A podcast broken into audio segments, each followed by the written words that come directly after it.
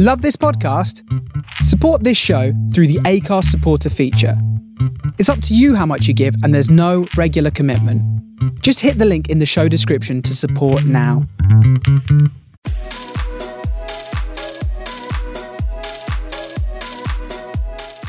Hi, everyone, and welcome back to They Defined, the podcast looking past the binaries that divide us to hear the complex stories that define us.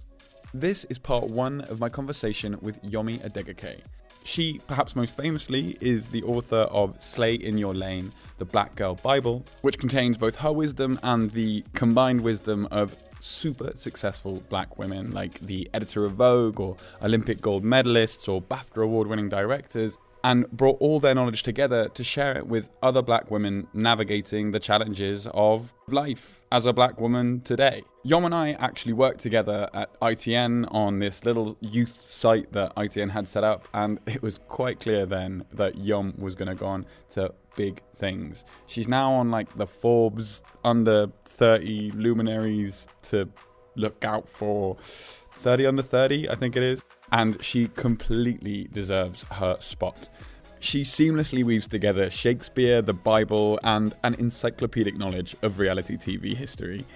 In part one of our conversation, we talk about what her childhood and her storytelling dad told her about the importance of stories, the nuances of representation, and the danger of teaching a young black woman about the societal injustices that she's likely to face before she's had the opportunity to define herself for herself. So, without further ado, here is the wonderful Yomi Adegoke.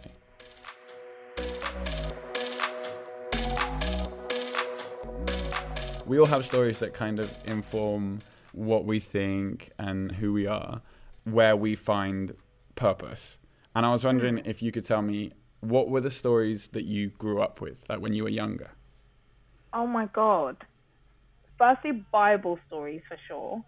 I literally like used to ask people what parable or psalm or like biblical tale shaped their adulthood anxieties because I feel like there's always one, whether it's like, was it Job who got swallowed by the whale? I haven't been to church long enough to remember, but there's always some sort of Bible story that like haunts you if you grow up in the church.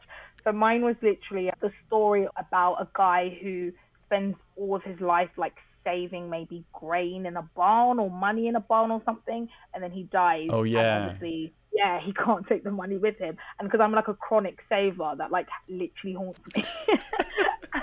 and I think about it a lot. So then my other stories was my dad. Like that really makes me think about my dad because my dad is like a massive storyteller, and he used to walk me and my little sister on the way to school, um, primary school, and he used to tell us all these random Nigerian folk tales that he just kind of made up and like changed according to his whims. And like that was literally like the stories that kind of accompanied a lot of my childhood. So yeah, that, that's what first comes to mind. What were the structure of those stories? Was there like a common shape to them? Did the hero always win? Were they funny? Like what were those stories about? They were always really moralizing and the hero there was it was always like a moralizing cautionary tale. God i love my dad sometimes.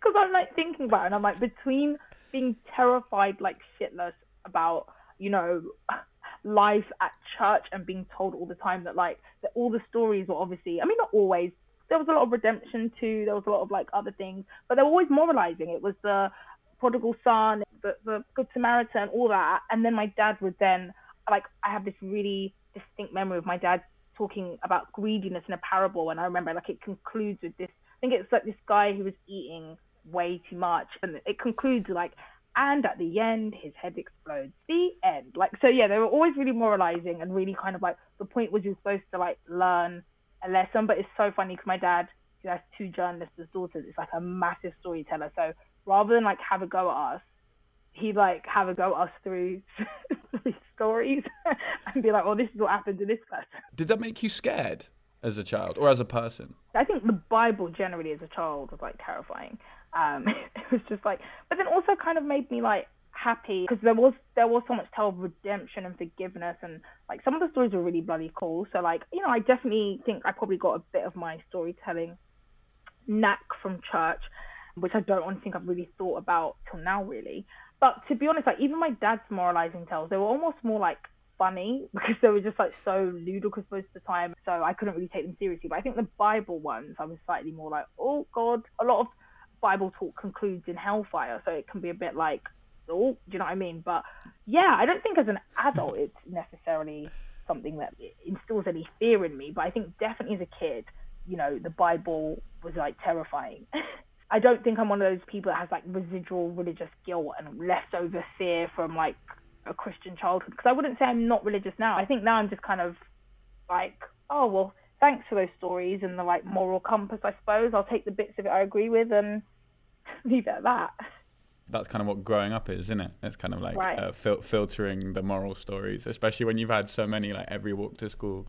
You've got to kind of work out which ones work for you. And and I suppose that right. leads me on to the next bit. Like how how do you reckon your story has changed now? How would you describe the ideas that most guide you, whether it's hmm. professional or moral or emotional decision making?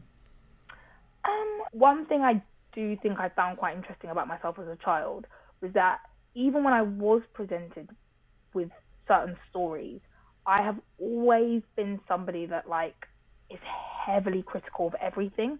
So mm. even when I was like afraid of like Bible stories and stuff, for instance, me and my sister were like joking the other day. It was around Christmas or New Year's, and Oklahoma was on, and we were just talking about how even as children we were like, wow, like Oklahoma, like we're not really hundred percent sure about the moral compass of this film in which this probable like depressive guy in Jud is like hunted down by like a kind of preppy cowboy and his like girlfriend and it we we were kind of just like interested in the morals of that story and it kind of made us think about other films we'd watched like High School Musical and how we'd always been like on Sharpay's side and felt that she was really wronged and just looking at certain stories like and shows that we used to watch growing up and how critical we were of the morality of it and felt that hey I'm not really 100% sure on this. It's exactly kind of how I am now eerily so where I was never really a kid that even with the Bible, even when I was scared and stuff, I questioned a lot. And I was always like, hmm, but if this, then why that? And surely that's quite cruel. And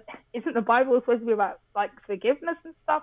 So I always kind of question things. And I think the stories now, it'd be difficult for me to even really think about what stories kind of guide me now morally and emotionally, really, just because I think I'm so you're more complicated than that. Yeah. Yeah, yeah, yeah. I take everything with a pinch of salt. Like I've always kind of questioned stuff. I suppose your dad, like being able to see your dad like constructing these stories, even as like a three year old or whatever, you're just like, there's something up with this story. You, you almost see the mechanics of a story. And and I mean, as the writer you've become, there are like elements and you're like, oh, that that got put there by someone. Like that's not just yes, there.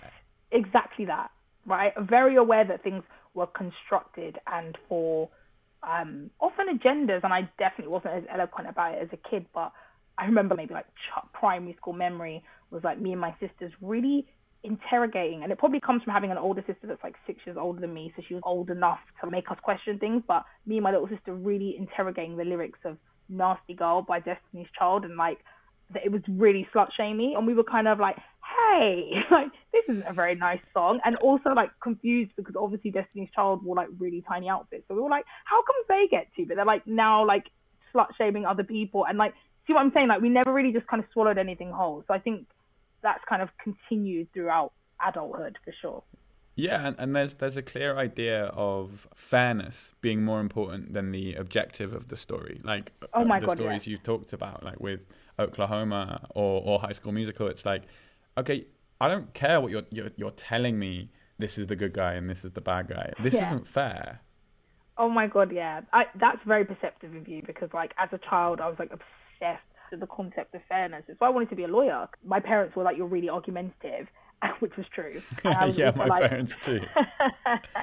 they were like, "You're also obsessed with the idea of fairness and justice," and still mm. am in many ways. But as a kid, all the stories that I didn't like and that I, I remember being upset about was that I didn't think it was fair. And that's almost what a barrister is a storyteller being like, I'm going to tell this story so the result is, well, the result is good for my client, mm. but, but ultimately mm. in an ideal world so that the result is fair.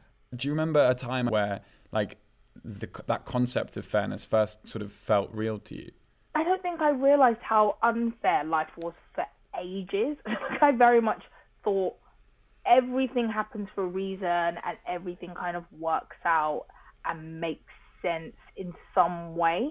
It really took me a while. I remember the scandals of my like primary school days where like I'll never forget one girl very arbitrarily and randomly said that I brought a knife to school, which anytime I say that everyone's like scandalized. And I was just like, huh? And I remember like being so confused by like somebody just randomly saying that that like a teacher came up to me and was like, you know, this girl said you brought a knife to school, and I was like, well, I didn't, and she was like, oh, okay, and then we all just kind of went on with life, and and I was very used to things like that happening. Like someone once like stole an illustration I'd done, I'd entered into an art competition, and she just like pure scribbled out my name and put her name on it, and then in the middle of the assembly when it was announced she was one, I was like oh my god, that's mine, and just like put my hand up and said, hey, I drew that, and like no one questioned it, and everyone was like, oh, oops, Rosie, sit down, come on, Yomi, you've won the prize, and it was just so, very like straightforward. There's a narrative that if you are in a minoritized group, you spend all day walking around thinking about it and knowing that like you're minoritized and that it's difficult. But I'd be absolutely lying if I said that. Like I experienced shit at school, secondary school, but I didn't walk around knowing that like life was really unfair. One of the first times that I truly thought, oh my God, this actually isn't fair was like two run ins with the police actually. One time when my house got burgled and the, my parents were reporting it to the police and the police came over and were like, is this all the information you have? And they were, my parents were like, yes. I remember seeing them leave and just fully being aware that they were never going to come back and they were never going to follow it up. And I thought, hmm. wow, that is insanity. Like, I just know that they're not going to do anything about it. And then the other time was like another incident with the police where there'd been some sort of aggression at like a chicken shop. But I just remember like we'd called the police, me and like a group of friends in maybe college. I just remember once they got there, us feeling like, oh shit, they're not going to do anything about this. And also somehow we're like now defending ourselves, even though the, we're mm. the hmm. ones who called them. But I think honestly, prior to that, of course, people have like these ideas of like life being fair and life not being fair. But I just think on a, as naive it sounds, I truly was of the impression that life was broadly fair. I think that's like a really especially if you're brought up in in like a, a, family that that tries to teach you fairness i think it's really normal to assume things are fair, yeah. even though you're someone who questions things. It takes a crisis, and, and the police examples are really good examples because police only turn up when something's especially wrong. It yeah. takes a crisis for to break your your that narrative belief, of, right? of fairness. Exactly. I think fairness generally is, is something that we all, especially as children, like naively want to believe in.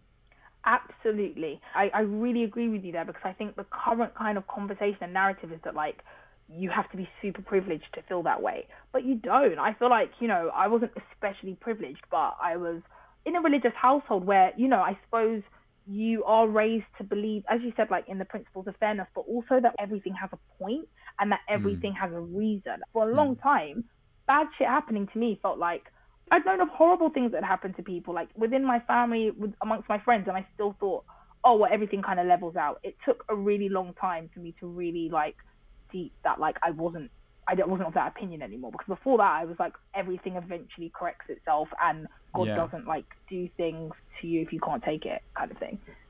And when you lose that grounding, I mean, I never had the God narrative personally, mm. really, but when you lose that grounding narrative of believing that there's a system, and, and I believed in systems, or like hoped, even unconsciously, to believe like things made sense when that goes, it, it's really dislocating. And I suppose that's that's why we become storytellers and writers because we want to make sense again. Exactly. That's the thing. It's like I. That's why it's like I don't even even when it comes to meaning and trying to find some semblance of it on this mortal coil. It's it's difficult because I think part of me will never fully be able to dislocate from that. Otherwise, I honestly don't know who I'd be. When people are like, "Oh, do you believe in God?" I'm like, I mean, to me, I I certainly am like an agnostic person because I feel like it's easier for me to believe in something than nothing. I suppose I feel mm. like I've actually actively. I think that's tried. true. Like nothingness. Like it took it took a while for the concept of zero to be invented because nothingness is hard to imagine.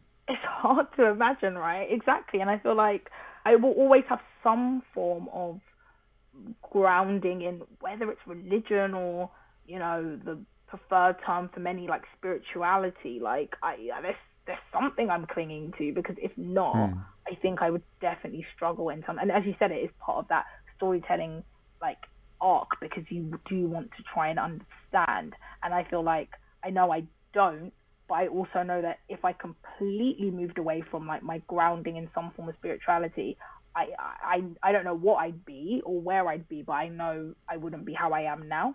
And I mean, I mean that's what this podcast is about. It, it's me sort of trying to make sense of, mm. of what we tether ourselves to.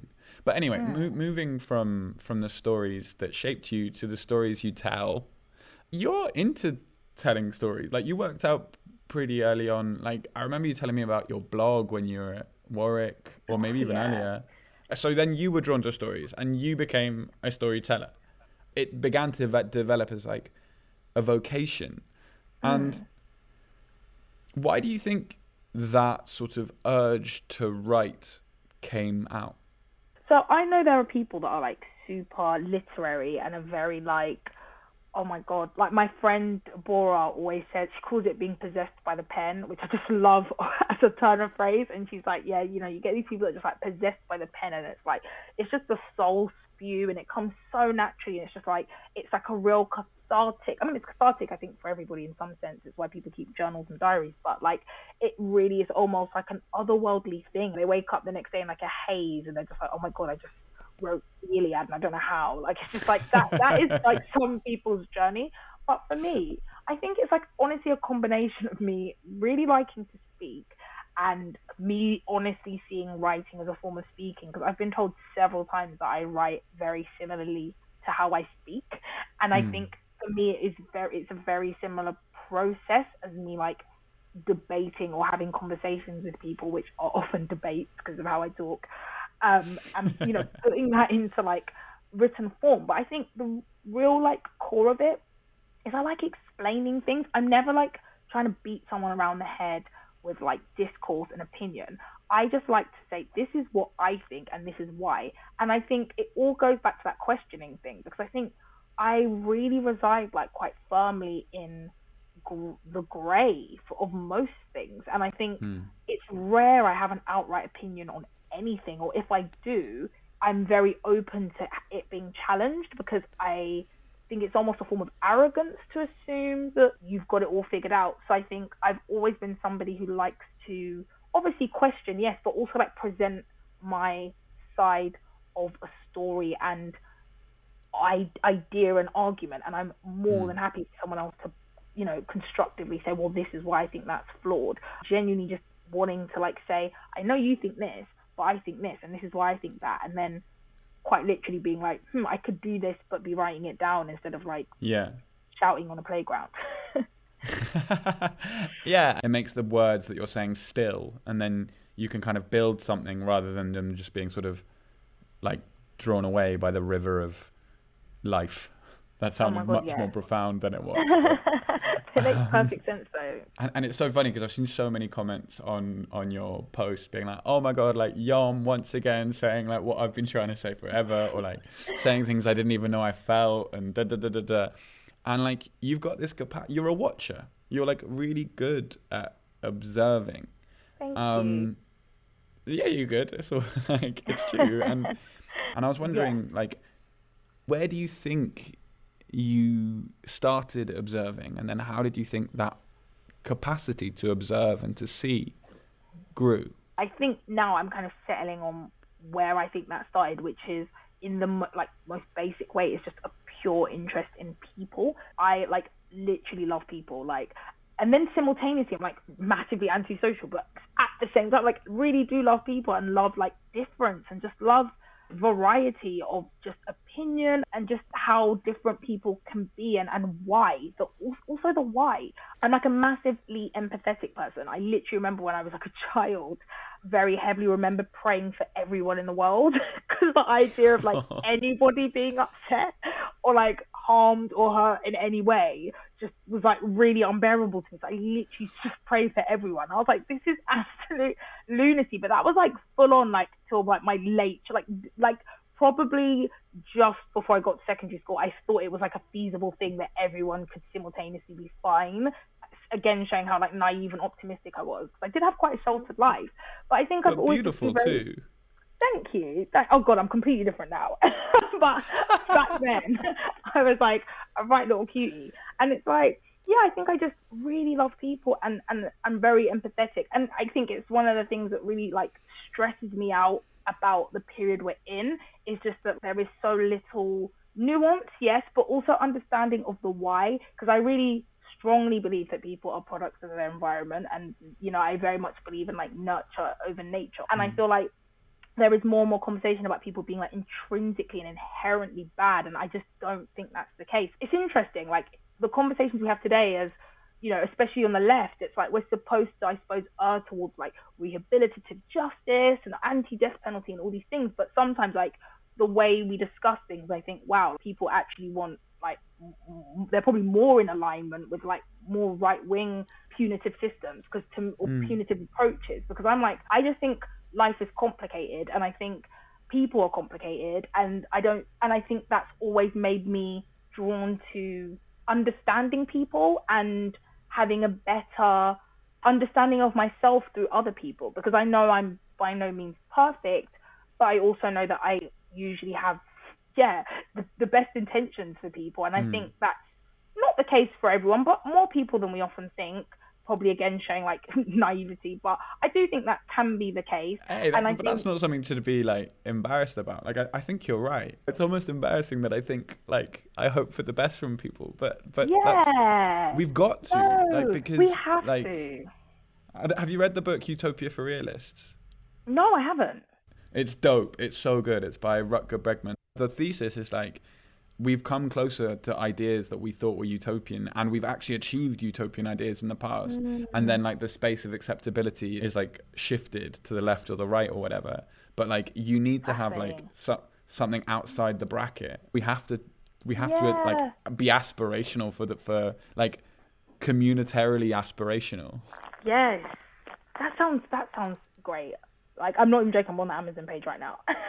it bangs, and and like there are okay. if you can't be bothered to read the book, there are podcasts that he does which are like wonderful too. So, but that sense of empathy is is a beautiful thing and you're right once the empathy goes the punitive swing comes back in and that's why fascist regimes always look to be like oh you know like X race or X gender or X sexuality isn't human, and thus now we can punish them. Mm. Oh my god, exactly. Yeah, that empathetic flex is like important. No, I really, really agree with that, man. And as you said, like it's the it's the dehumanization by suggesting that things are like intrinsic to certain groups, and it's we're just in a very funny time. I think. I think that like especially like on Twitter and like certain social media platforms, like expressing not even just empathy, but like benefit of the doubt is seen as very like potentially weak or potentially, mm. you know what I mean? Like, well, benefit of the doubt's not going to start trending, is it? Yeah, exactly. Unless it's like ironically, like when Twitter makes things trend just so they can like drag it under the hashtag, which just says yeah. everything to me about where we're at. Oh no. Anyway, moving on, moving on. Let's not get let's not get depressed. Yeah. Another part of your your like ability to observe and then put into words is and again like a word that i've seen a million times associated with like people reading your work is seen i feel oh. seen like and like that is such a that's such a space that this cultural moment is working on it's like making people mm. feel seen and be seen and i was wondering if you could reflect like on like what you think it gives people to be seen mm. i think it oh god it gives a lot doesn't it i, I think it gives it gives um, permission in mm. like the you know most basic way. One of the things that I'm really conflicted on is just like what representation means and matters and the why. And I know it most certainly matters. I think putting terms to experiences, like my God, when I first heard the term microaggression, like I was just like, mm. but I've experienced that so many times and I didn't you you sometimes don't even know you're experiencing a thing because the terminology around it doesn't exist. And I remember, I mean, I, we I prefix it's in the preface of um, Slay in Your Lane where I mentioned that the first time I ever like thought consciously of about misogynoir, you know, the the, the specific kind of way that racism and sexism affects black women. I knew it was a thing, but I'd never had the terminology for it. And I remember the first time I thought about it in a meaningful way was watching Scrubs of all things, because I saw Elliot and Turk arguing about whether it was harder to be a black doctor or a female doctor. And then a black female doctor walks past, and they're all like kind of sheepishly like, "Oh hey, like, like hi, or didn't see you there." And I remember thinking, "That's me. Like, I, like I'm black. I'm a woman. I know it's harder, like objectively, but I don't know." I don't know why. I don't know how to articulate that. And I think that made me feel seen. I don't know if that was the intention, but that genuinely that scene made me feel seen, and it made me feel like mm. I had permission to acknowledge that that was a real thing. That like I was treated differently to black men and white women who also had their own valid set of circumstances and issues that you know aren't invalidated or in any way undermined by my own specific experience. But when people would be like, "Kate Lawler's the first female winner of Big Brother," I was like, "Is this supposed to speak to me as a girl?" Because I don't give a heck. I, I remember thinking she was cool and like whatever, but it didn't speak to me. Not in the same way that mm. like Tim Campbell's win on The Apprentice did as a black man, but then also neither of them spoke to me in the way that like God, the fact that like my life is just understood throughout reality TV is insane. But yeah, like the way I saw Makosi in Big Brother, and I was so protective over Makosi in primary school because I felt like that's me. And I think seeing things mean it just it just honestly like I, I used to say that when I first became an author, like I would go to like the same clubs I went to, and if people asked me what I did, I would just lie because it felt awkward because I knew it would be such a talking point because like genuinely authors just did not like this is when I was like 24, 25. So like I just got the book deal and it was like I'm going to this rave and like I'm at the bar and someone's like, oh, so what do you do? And I'm like, uh, I'm, I, I don't remember what I used to. I didn't used to like saying I was a journalist because it just it just raised so many questions because it wasn't mm. just wasn't something that was seen and especially because it's not just like oh she's black. It's like I'm black, I'm young, I'm a girl, but also like I'm from a particular area. Hence why I was going to those raves in the first place and still do. But it just wasn't the general thing, and that's not just you know experiencing microaggressions in all white places where people are super shocked that you do something.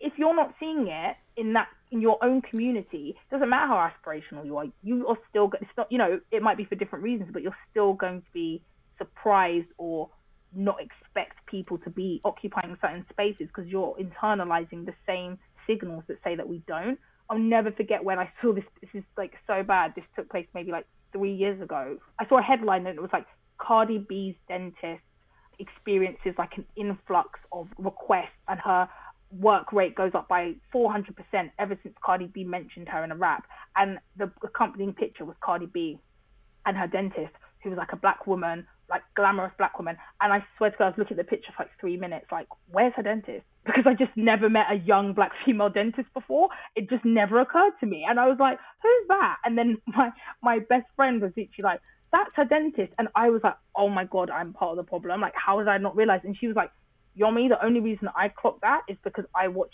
um, Married to Medicine. And if you watch Married to Medicine, which is a reality TV show, all the women are like, all the doctors, all the like plastic surgeons, all the dentists are black women. So she was very used to seeing glamorous black women in those roles, whereas like I wasn't. So yeah, I think it yeah. gives permission when you see when you feel seen, when something resonates and it's articulating something that you didn't even know you wanted to articulate, it gives you uh, permission to think and feel those things too. Yeah, completely. That's amazing, and it and it's really interesting to think of like that tension between you have made it your livelihood to make things seen, and and you are part of what is being seen, and then to be in a space like them raves and, and think, I now want to be invisible. Like yeah. or, or, like not you specifically or like oh there is an element of me that i want invisible.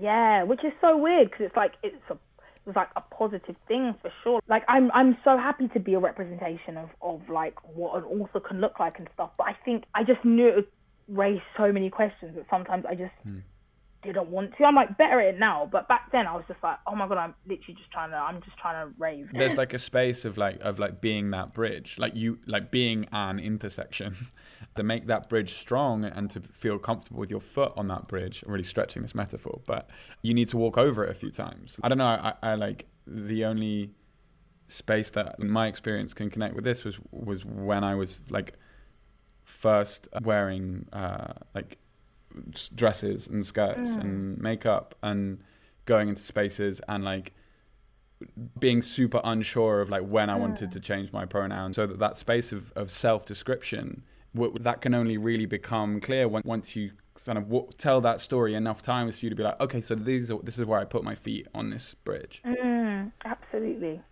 absolutely. Yeah. Like it's definitely a a hundred percent a time thing. Like you know, and I don't think I don't know. Like that's such an interesting example because I feel like you taking that time isn't representative of anything other than you needing that time. And I think sometimes I can feel like there's pressure that if you don't, if you're not able to occupy that space immediately, or if you're not able to do these things immediately, then it's like I don't know, like there, there's something wrong, or like you, you should. I can feel there is often a pressure that just doesn't feel fair. Back to my yeah, that pressure to to name something, um, hmm. and, and and it's it's like the the converse part of of what we're saying, like the beauty of getting the right terms for the right things to be able to hmm. describe injustice, or just to, to be able to describe oneself. But then it's like getting a diagnosis of depression. Like s- that is so hmm. wonderfully empowering, and you have this name, and you have a thing that you can explain why you don't want to go for drinks, or you can get the drugs you need. But then you also almost live to it, or you, you try and be that um, Speak because it's more it. solid. Oh my god.